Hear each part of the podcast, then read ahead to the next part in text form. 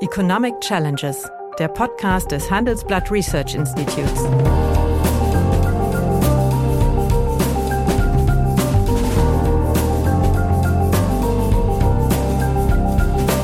Bert Rürup, der Chefökonom des Handelsblatts, diskutiert mit Michael Hüter, dem Direktor des Instituts der deutschen Wirtschaft, wöchentlich aktuelle wirtschaftliche Herausforderungen für Deutschland wie für die Weltwirtschaft. Das heißt, dass das Rumkrebsen um die rote oder schwarze Null wird weitergehen. Und das ist natürlich eigentlich kein Signal einer Erholung. Ich meine, da ist ein Trend nach unten angelegt. Den zu brechen, setzt eine verlässliche Politik für die Standortsicherung und Wettbewerbsfähigkeit äh, Deutschlands voraus. Die ist bisher nicht greifbar. Wenn der Leidensdruck zu groß wird, bilden sich große Koalitionen wie auch immer geführt und die werden dann in aller Regel sehr erfolgreich sein. Hallo, guten Tag, meine Damen und Herren. Hallo, lieber Michael. Hallo, lieber Bert. Ich begrüße dich ganz herzlich und zwar, weil dieses Jahr der letzte Podcast in diesem Jahr ist, aber den Hörern versprechen wir, dass wir im nächsten Jahr äh, munter weitermachen und uns auch ihre, sagen wir mal, Zuschriften sehr intensiv äh, ansehen und sogar großenteils beherzigen. Also das war der Vorspruch. Nun ja, schauen wir mal einen Blick auf diese Woche. Diese Woche war denke ich, recht ereignisreich. Und das geopolitisch wichtigste Ereignis war ein relativ mediokres Ergebnis äh, der Weltklimakonferenz in Dubai, wo 90.000 Teilnehmer aus 97 Staaten dann doch äh, sich nicht auf den Ausstieg äh, aus der Nutzung fossiler Energien einigen konnten. Und das war meines Erachtens ganz klar ein Punktsieg für die ölproduzierenden Länder. Die für mich erfreuliche äh, Entscheidung traf gestern äh, oder beziehungsweise am Mittwochabend die FED, nämlich trotz äh, rückläufiger Inflation belässt sie ihren Leitzins bei 5,5 Prozent und man darf gespannt sein, äh, wie sich die EZB verhalten wird. Die dritte wirtschaftspolitisch, denke ich, zweifellos wichtigste Entscheidung war die Einigung der Bundesregierung, die Finanzierungslücken des Bundeshaushalts 2024 in Höhe von 17 Milliarden durch Sparen und, man höre und staune, Abgabenerhöhungen zu finanzieren und äh, nicht auf ein nochmaliges Aussetzen der Schuldenbremse zu setzen. Dies belegt in meinen Augen den Machterhaltungswillen der Ampel, obwohl äh, dies zweifellos die gesamtwirtschaftliche Entwicklung des Landes dämpfen wird. Und dass dieses Risiko besteht, da bin ich beim Thema, habt ihr mit eurer aktuellen Konjunkturprognose ja bestätigt, die für das nächste Jahr einen nochmaligen Rückgang der dieses Jahr schon um 0,5 Prozent äh, zurücklaufenden gesamtwirtschaftlichen Leistungen des Landes, habt ihr eine Fortsetzung dieses Schrumpfungsprozesses äh, vorausgesagt.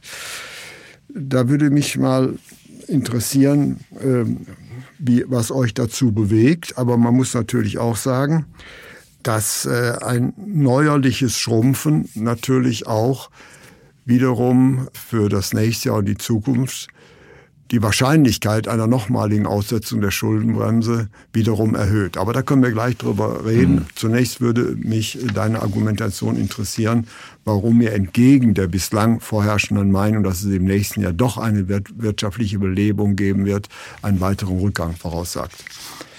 Ja, das äh, ist in der Tat die herausragende Frage beim Blick in das neue Jahr. Wir ähm, kommen ja von der Feststellung, dass zunächst einmal 23 auch ein Jahr des Auf und Abs war, wenn man auf die gesamtwirtschaftliche mhm. äh, Dynamik schaut. Wir sind besser im Jahr gestartet, ja. äh, als es erwartet worden ist. Das hat ja vielfach dann auch zur Prognoserevision nach oben geführt. Da waren wir auf einmal bei plus einem halben Prozentpunkt. Manche hatten sogar auf einmal mehr erwartet. Es zeigte sich aber, dass ähm, das nicht durchhaltbar war. Es war nicht durchhaltbar, weil wir eine schwache weltwirtschaftliche Entwicklung haben. Äh, man muss ja auch einfach mal sehen, dass selbst der äh, Welthandel in diesem Jahr leicht geschrumpft ist. Äh, ähm, da erwarten oder wir im nächsten Jahr zwar auch wieder einen Anstieg, aber es wird sozusagen das Grundbild einer schwachen Weltkonjunktur, die geprägt ist von geopolitischen Konflikten, von Verwerfungen ähm, an verschiedenen Standorten, Schwächen auch in China, darüber hatten wir gelegentlich diskutiert, sich nicht ändern wird. Das wird sich fortsetzen, das wird das Jahr 24 prägen. Insofern ist das, was einen wesentlichen ähm, Hintergrund der deutschen Volkswirtschaft mit ihrer Internationalität, mit dem hohen Marktexposure auch der Industrie im Ausland äh, markiert, nicht positiv. Hinzu kommt das, äh, was wir den institutionellen Schock dieses Urteils nennen und die Folgen damit. Und das, was äh, wir haben am Mittwoch dieser Woche die Prognose veröffentlicht. Am mhm. gleichen Tag kam die Vorstellung der Bundesregierung, sie hätten das Haushaltsthema 2024 gelöst. Ähm, und da waren viele Fragen, ja, habt ihr das jetzt nicht überbewertet, die haben es doch gelöst. Also gelöst haben sie eigentlich nicht wirklich etwas, denn es gibt noch nicht mal ein Tableau, in dem man erkennen kann, mit wie hier Finanzzahlen das erklären, was die politisch vorhaben. Man hat Eckdaten und ich würde auch sagen, deine These ist richtig. Es heilt erst einmal den Konflikt oder klebt ja. ihn zu in der Koalition, äh, so dass der Machterhalt hier äh, gesichert ist für eine absehbare Zeit. Ob das durchhält bis 25 wird man noch sehen. Aber das, was da geleistet wird in den ähm, Kürzungen, sind ja im Wesentlichen Belastungen für die gesamtwirtschaftliche Entwicklung. Also und für die, die Haushalte. Und für die Haushalte. Also in, in der Summe, ne? Ja. Ich meine, das ist äh, Unternehmen wie auch private Haushalte. Du hast das Stichwort äh, Netzentgelte zu nennen, minus äh, die, die, die gedachten äh, Absenkung oder Minderung um 5,5 Milliarden wird nicht kommen. Das heißt, ein Teil des Stromsteuerpakets ist damit aufgedröselt mhm. worden. Damit ist aber auch klar, dass Unternehmen nicht mehr sich auf diese Regierung verlassen können. Haushalte aber auch nicht. Bitte? Haushalte aber auch nicht. Haushalte auch nicht, das denn auch der CO2-Preis, nun hat man den erst, sollte der ja. 5 Euro weniger steigen, jetzt kommt es mehr. Das ist so das Rein und Raus, was sich natürlich nie äh, bewährt als kluge Politik. Mhm. Also es ist viel klein-klein, äh, aber es ist mhm. vor allen Dingen nichts, was die eigentliche Frage beantwortet, wie stärken wir die Standortbedingungen, mhm. wie verbessern wir die Wettbewerbsfähigkeit und wie sichern wir von daher auch einen stabilen Pfad in die Transformation hinein, ohne dass wir allzu viel verlieren. Und äh, mich wundert ehrlich gesagt dieser Hype, äh, das habe ich ja schon mehrfach gesagt, aber auch mal in der konkreten Situation um die Schuldenbremse. Es wird ja gerade so getan, als sei das Einhalten der Schuldenbremse eine Antwort auf unser Problem der Wettbewerbsfähigkeit, auf unser Problem des Standorts. Das ist er nun sicherlich nicht. Ja, wir haben kein Staatsschuldenproblem. Es redet ja keiner davon, dass sie die Schuldenstandsquote verdoppeln sollen. Aber wir sind mit etwa ja. 65 Prozent Schuldenstandsquote äh, gut aufgestellt. Wir sind am Kapitalmarkt unverändert bester Schuldner. Also warum tun wir so, als wäre das Kürzen eine Antwort auf gesamtwirtschaftliche Notwendigkeiten der Situation, du hast es beschrieben, wo ja aus vielen anderen Gründen äh, die Schwäche immer wieder mhm. greifbar ist und wo wir auch ein makroökonomisches Design haben von jetzt restriktiver Finanzpolitik plus naja, jedenfalls neutral, aber auch nicht gerade unterstützender Geldpolitik. Der Inflationskurs ist ja auch nicht ganz einfach. Das ist sicherlich eine Herausforderung. Also das Paket äh, verstehe ich nicht. Ja, also die äh, Zukunft äh, wird, wird belastet und es könnte durchaus sein, da streitet man sich noch drüber, unsere Konjunkturprognose kommt am Ende des Jahres, wir sitzen noch dran, aber so die dynamische Belebung, die ja von einigen Instituten vorausgesagt wird, wird es definitiv nicht geben.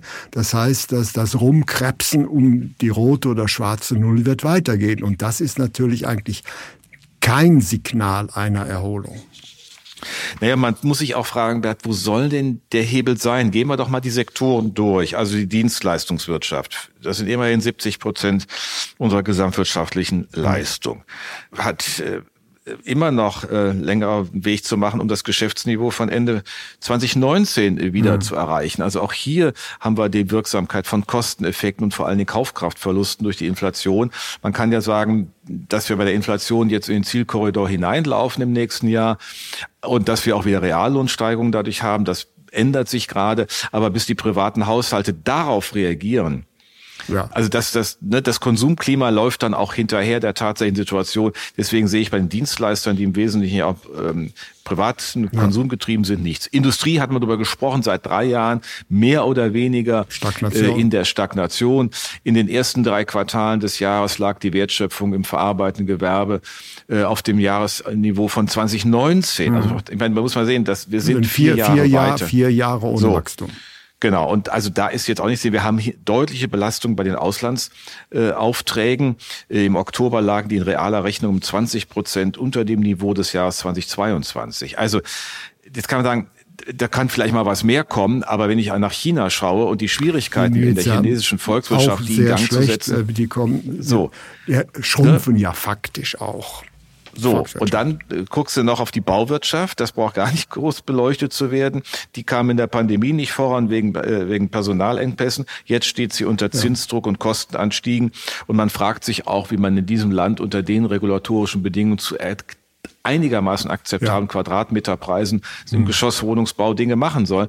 Also äh, das produzierende Gewerbe äh, liegt bei 6,5 Prozent ja. unter dem Niveau, äh, bei Baugewerbe, mhm. Entschuldigung, unter dem Niveau 2019. Ja. Mhm. So, nur um mal das durchzugehen, da bleibt die Frage, wo ist der Hebel? Ja. Nun, ich teile natürlich deine Analyse, aber wir haben natürlich auch die Situation, ob hier die letzte Maßnahme war, durch den, war darauf geprägt, den äh, Zusammenhalt der gegenwärtigen Koalition zu haben. Aber wenn ja. diese auseinanderflöge, wäre doch nichts gewonnen. Man vergisst immer wieder, dass in dieser Legislaturperiode die SPD die stärkste Partei im Bundestag ja. ist. Und die ja. Union wird, es ist meine Einschätzung nach, hm. alles daran setzen, dass diese Koalition nicht auseinanderfliegt, weil sie das Problem also ihres potenziellen Kanzlerkandidaten für die nächste Legislaturperiode und die Zukunft nicht habt. Und deswegen wird es da eine, eine gewisse Hängepartie geben. Ja. Meines Erachtens wird die Union alles daran setzen, die wird die Regierung beschimpfen, aber sie wird mit Sicherheit keinen Angriff äh, starten, um sie, äh, sie zu stürzen. Ja, und deswegen fürchte ja, mit ich. Wem, dass, mit wem sollte sie das auch machen? Ja, ja, ja. Deswegen also ich mein, fürchte ich, dass wir zwei Jahre Stagnation vor uns haben. Ja, das ist ja genau die Frage, mit wem sollte die Union äh, denn die Regierung übernehmen? Das da müssen nicht. ja die Grünen zu ihnen überwechseln äh, das und die FDP auch noch dazu und äh, das, das würde gerade ausgehen, ja. dann blieben ja, aber ähm, und oder mit der SPD zusammen, das würde ja bedeuten, dass über die SPD die etwas stärkere ist. Ja. Also das sind ja. alles Konstellationen, die du, die ich auch so sehe, wie du wie du es andeutest. Dann bleibt aber erst recht die Frage, wo ist der Trigger für eine stärkere Konjunktur im Jahr 2024? Von oder der weltwirtschaftlichen 25. Seite sehen wir es sehen wir es nicht. Ähm, Jedenfalls, es gibt da keine Anzeichen, dass sich an den großen, äh, großen Räumen etwas verändert. Wir müssen auch bedenken, im nächsten Jahr laufen wir in die Präsidentschaftswahl in die USA mhm. hinein. Das heißt, wirtschaftspolitisch, politisch wird in den USA auch nichts mehr passieren. Ja. Es nehmen ja eher die geopolitischen Unsicherheiten zu, weil die Frage ist, wie unterstützt man denn jetzt die Ukraine? Ja. Ich meine, ähm, schon Biden ist nicht mehr in der Lage, offensichtlich im Kongress die Unterstützung für die Ukraine Und auch gegen äh, ihn ist ein Amtsenthebungsverfahren eingeleitet Gut. worden.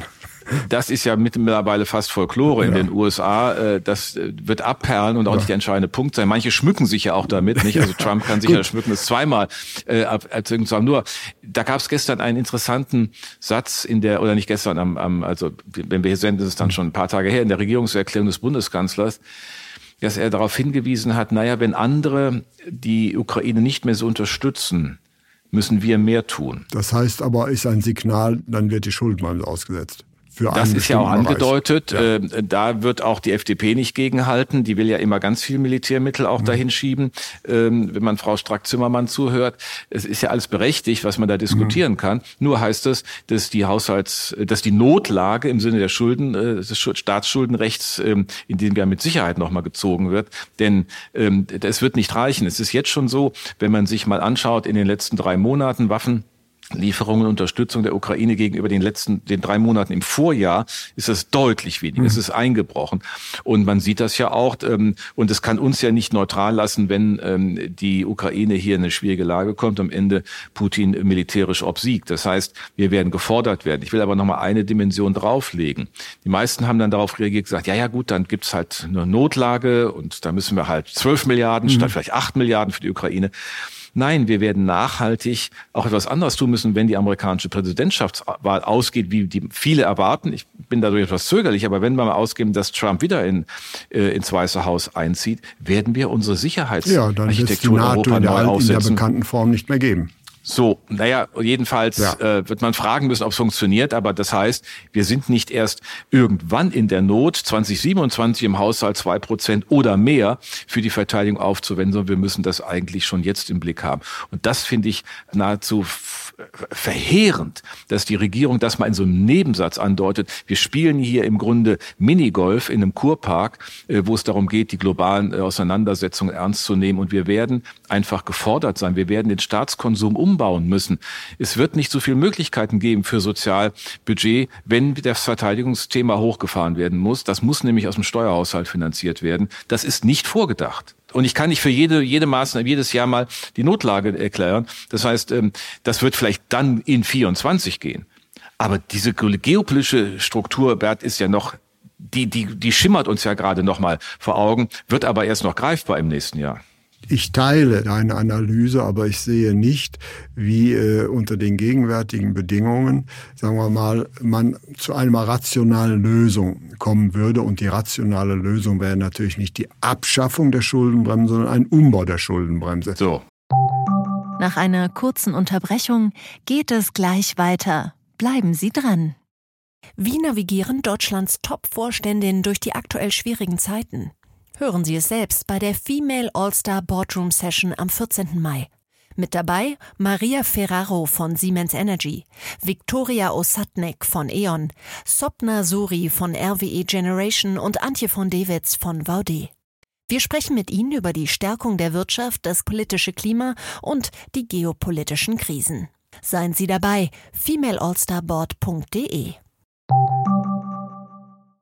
Dazu wird es nicht kommen. Jetzt steht natürlich die Politik vor der entscheidenden Frage bei der Bevölkerung. Äh, hat die Schuldenbremse einen sehr hohen äh, äh, politischen Wert und der wird umso stärker, dieser politische Wert, je mehr äh, die CDU auf die Einhaltung dringt, wohl wissend, dass das äh, mit großen Problemen mhm. verbunden ist und deswegen befürchte ich, dass wir äh, zwei äh, Jahre vor uns haben, in denen politisch nichts geschieht und die äh, Deutsche Bundesrepublik weltwirtschaftlich äh, weiter abschmieren wird. Das ist meine pessimistische Einschätzung. Ja. Ich hoffe, du kannst äh, mich ein bisschen bekehren. Nee, Bert, äh, und das tut mir auch schrecklich leid, auch für unsere Zuhörerinnen und Zuhörer. Ähm, am Jahresende, wo man ja eigentlich mit einer frohen Botschaft enden sollte, äh, ich bin fast noch pessimistischer als du, mhm. weil ähm, wir ja auch mit der minus 0,5 deutlich machen, da ist ein Trend nach unten angelegt, den zu brechen, setzt eine verlässliche Politik für die Standortsicherung und Wettbewerbsfähigkeit äh, Deutschlands voraus. Die ist bisher nicht greifbar. Die ja. ist bei keinem, das wird auch überhaupt nicht diskutiert. Die tun so, als hätten die da gar nichts mit zu tun. Ich meine, hör, hör mal zu gestern diese, was, was, äh, die Tage, was, was dann äh, Herr Scholz, Herr Habeck, Herr hm. Lindler von sich geben, das ist ja Selbstbefassung. Ja. Das ist ja äh, die Selbstbespiegelung ihrer eigenen eigen, selbstgeschaffenen Probleme und da finden sie keinen Ausweg raus, weil sie sich festgezogen haben. Man kann haben. das auch Demokratie aber dieses Land nennen. steht im Mittel. Man kann das auch Demokratie nennen. Ja, aber Demokratie, äh, ja. lieber Bert, äh, ja. Demokratie ist, hat aber auch immer wieder die Kraft bewiesen, das ist nicht immer gleichermaßen verteilt, ähm, in Situationen Antworten zu finden. Aber diese, die Problemlage ist doch eine falsche. Ich will das nochmal ja. sehr deutlich sagen. Wir schärfen unsere ja. Standortbedingungen nicht und wir stärken unsere Wettbewerbsfähigkeit nicht durch das Einhalten der Schuldenbremse in diesem Jahr, sondern durch eine kluge Investitionspolitik. Und am Ende wird etwas ganz anderes passieren. Dann fliegt uns nämlich diese Schuldenbremse komplett um die Ohren. Und dann ist doch die Frage, was machen wir denn dann? Anstatt jetzt zu sagen, wie sichere ich denn die Schuldenbremse für den konsumtiven Teil, eigentlich für den Kernhaushalt und wie kann ich das Investieren möglich machen in einem äh, Sonderhaushalt, ein Transformations- und Infrastrukturfonds, das scheint mir die Antwort zu sein. Aber den Weg will man nicht gehen. Insofern äh, werden wir äh, allein deshalb mit schwierigen gesamtwirtschaftlichen äh, Entwicklungen in diesem, im vor uns liegenden Jahr und wahrscheinlich auch darüber hinaus zu tun haben. Denn ich meine, dann kommt ja erst recht noch die mhm. demografische Alterung. Ich meine, das müssen wir jetzt nicht auch nochmal aufrufen, aber mhm. Ähm, man sucht jetzt ja vergeblich, wie man am ähm, Mitte des Dez äh, Dezembers äh, mit Blick auf ja. das Jahresende ja. und Weihnachten noch eine frohe Botschaft formulieren ist, kann. Ist, ich, ich finde sie nicht. Also in der Sache teile ich deins, aber auf der anderen Seite ist, sagen wir mal, der politische Leidensdruck bei Weib noch nicht so hoch. Ja. Äh, wir haben keine Arbeitslosigkeit, das heißt, der Arbeitsmarkt läuft aus verschiedenen Gründen, aber Arbeitslosigkeit haben wir nicht. Äh, das, äh, das ist, äh, ja, nein. Naja, also guck mal, die Arbeitslosenquote wird im nächsten Jahr bei sechs Prozent sein. Ja. Also wir gehen von 2, 6 Millionen Arbeitslosen, immerhin 150.000 höher. Es ist immer noch 2,76 an dem, was wir mal hatten. Alles richtig. Ja, aber wir haben aber, natürlich auch die Zuwanderung in die Arbeitslosigkeit. Genau. Also das muss man alles auch rechnen. Das heißt, realwirtschaftlich ja ist die Problemlage noch nicht auf die Bevölkerung durchgekommen.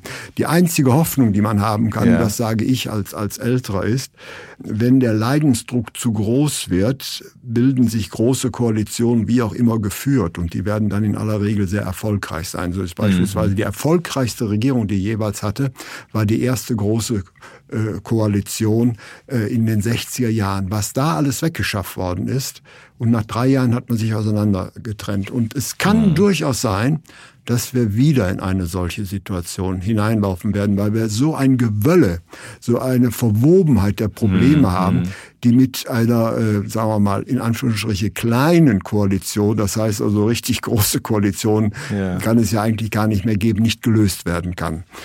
Das ist ja, meine Bert, Perspektive. Ich, ja, lass mich aber historisch nur eine Anmerkung machen. Du hast ja völlig recht mit der großen Koalition 66 bis 69. War die erfolgreichste Regierung, die Deutschland ja, hatte. Naja, also es gab schon auch erfolgreiche andere ja, Regierungen. Aber, aber, aber wenn man aufzählt, was da alles geschaffen wird, Finanzverfassung, Stabilitätsgesetz, BAföG, also man kann das runterleiern. Aber ja, auch die Not Notstandsverfassung. Ja. Aber ähm, ja, aber das waren eigentlich keine Zumutungsthemen. Mhm.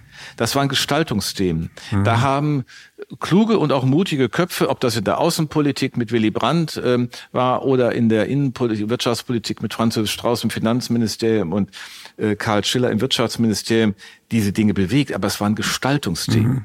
Ähm, die standen auf der, da musste was gemacht werden. Und man hat sich auch mutig und auch dafür, es ging nur mit der großen Koalition. Die Notstandsverfassung ja. war ja äh, ein Desiderat der Verfassungsgebung äh, von 49. Auch das hat man damals geleistet. Wenn ich mir dann die großen Koalitionen äh, unter Merkel anschaue, muss ich sagen, war das ein Verwalten, ein Durchwursteln. Nichts ist profiliert worden. Die Frage der äußeren und inneren Sicherheit äh, vernachlässigt. Äh, die Frage der Infrastrukturentwicklung hat man gemeinsam vernachlässigt. Also was ist jetzt die, die naja, der Auftrag die, einer großen die, Koalition? Der, die globale Finanzkrise ist von der ersten großen Koalition ja. unter Merkel relativ gut gemanagt worden. Also das muss man sagen. Also was danach kam, war schwach, aber diese erste große Koalition war nicht schlecht. Auch die Rente mit äh, 67 ist damals ja, verabschiedet worden. Richtig. Die hat relativ gut funktioniert und diese globale Finanzkrise ist ziemlich spurlos an Deutschland vorbeigegangen. Das ist richtig. Ähm, aber es war halt äh, auch etwas, wo nicht nur Deutschland alleine, sondern wo es glücklicherweise gelungen ist, schon im November 2008 äh, ähm, noch mit, der, mit dem alten Präsidenten Ursula Bush, aber äh, mhm. schon Obama dazu ja. nehmend, eine globale gemeinsame Krisensicht äh, zu etablieren. G20 als Regierungs- und Staatsgeschäftsformat ist damals entstanden. Das heißt, es hat uns sehr geholfen, dass wir das global nicht im Alleingang, sondern in einer konzertierten Aktion machen konnten. Jetzt sind wir aber ziemlich allein. Auch das gehört ja zur Wahrheit der politischen Lage dazu. Diese Regierung ist ja nicht in der Lage, in einer überzeugenden Weise das in Europa zu verankern, gemeinsam Dinge zu entwickeln. Das wäre natürlich viel Perspektive. Der Stichwort Energiemarkt mhm. europäischer ist ein solches. Äh, die German Vote ist nach wie vor der Running Gag in Brüssel. Das heißt, es ist nichts besser geworden, was die europäische Verankerung angeht. Und international ähm, erweckt die deutsche Außenpolitik in ihrer feministischen und moralischen Konnotation eher Abschreckung als Zustimmung. Und äh, du hast COP28 erwähnt, die Klimakonferenz in Dubai. Ich meine, kann man sagen, die Erdöl exportierenden Länder, ja, aber auf der anderen Seite die der globale Süden hat einfach noch andere Probleme. Probleme. Wir werden den globalen Süden nicht mit Elektroautos befahren können. Wo sollen die denn die Energie herhaben? Das heißt, sie haben ganz andere Herausforderungen stabiler Energiegewinnung, beispielsweise in Subsahara-Afrika. Ja, da kann ich ja nicht so tun, als ist das jetzt eine moralische Frage, das ist eine ganz praktische mhm. politische Frage. Ich sage das nur, weil mir sozusagen die Einbettung äh, der deutschen Politik nicht als, als Unterstützung erscheint. Also das, was wir international erleben, hilft uns nicht. Wir, wir sind nicht so aufgestellt, dass, dass wir gemeinsam mit anderen Perspektiven entwickeln, sondern wir haben nur noch die eine ja. Botschaft. Das gilt in Europa und es gilt hier, die, die äh, Schuldenbremse in einer Art und Weise zu deuten. Und der Arbeitsmarkt bleibt, äh, aber auch einen zweiten Punkt, da will ich schon darauf hinweisen, wir werden einen Rückgang äh, in der Erwerbstätigkeit um immerhin Viertel Prozent haben. Auch das bricht ein bisschen den Trend der letzten Jahre. Mhm. Das heißt, die Probleme am Arbeitsmarkt werden auch zunehmen. Man kann sagen, die Fluchtmigration wird mit der Zeit sozusagen durch Integrationsleistung beantwortet, aber es bleibt einfach eine, eine, Herausforderung. Äh, das ist ja das letzte Gespräch, äh, ja. die wir dieses Jahr führen und ich würde das ungern äh, mit einem solchen pessimistischen Tenor enden lassen und dann würde ich dich fragen, könntest du eine Szenario vorstellen, in dem also unsere Befürchtungen entschärft werden können. Und äh, wir müssen natürlich auch sehen, die parteipolitische Landschaft ist extrem zerklüftet, dass mhm. kurioserweise, sagen wir mal, wirkmächtige, gestaltungsfähige Koalitionen perspektivisch große Koalitionen sein müssen. Das mag das gestalterische Potenzial der Regierung erhöhen, ist aber demokratietheoretisch problematisch. Versucht doch mal vor diesem Hintergrund ein positives Szenario für das nächste Jahr erstmal oder für, für den Rest der Legislaturperiode zu skizzieren.